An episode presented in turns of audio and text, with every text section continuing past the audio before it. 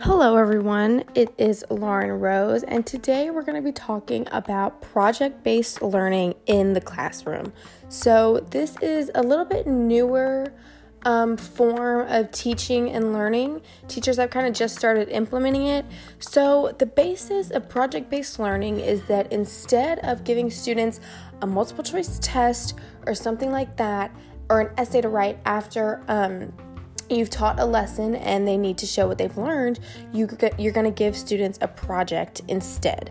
So, this project can be whatever it is, any way to show that they learned um, what you taught in that lesson. Um, it's gonna be incorporated with discovery learning a little bit because students who do participate in project based learning are discovering, you know, maybe their own way to work out problems, their own different things about a lesson that they didn't know. Um, it's been known that teachers are starting to prefer this method a little bit because they don't have to just sit their students at a desk and they can see firsthand when the student presents their project that they learned what they were supposed to learn. And students have also seemed to like this um, aspect of teaching a little bit more because some students don't really like to take tests. They may not do as well on tests, so they would prefer to put a project together, show that they learned and mastered the subject, and this is one of the greatest, easiest ways to do it.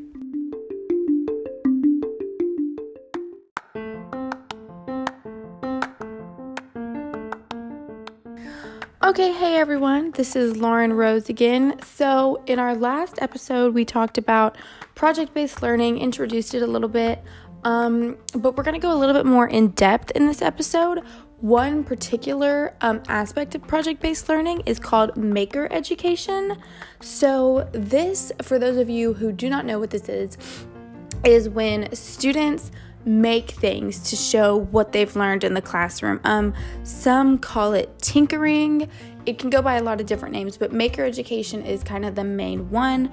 Um, it's very beneficial for students because it helps them with a lot of problem solving skills because they take very simple um, objects that you might not think would relate to other ones or would go together, and they put them together to showcase what they've learned on a lesson, on anything like that, a science project, whatever it is.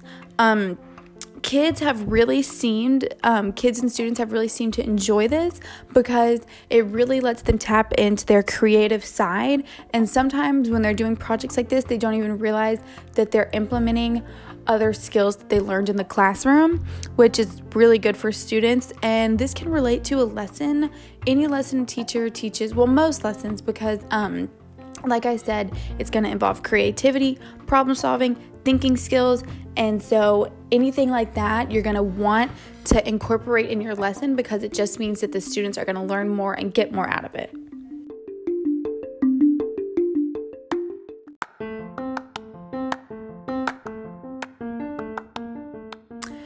Hey everyone, this is Lauren Rose again, back with another episode. This one's going to be about maker education again. So, I just wanted to go a little bit more in depth if I wasn't very clear in the first or in the second episode.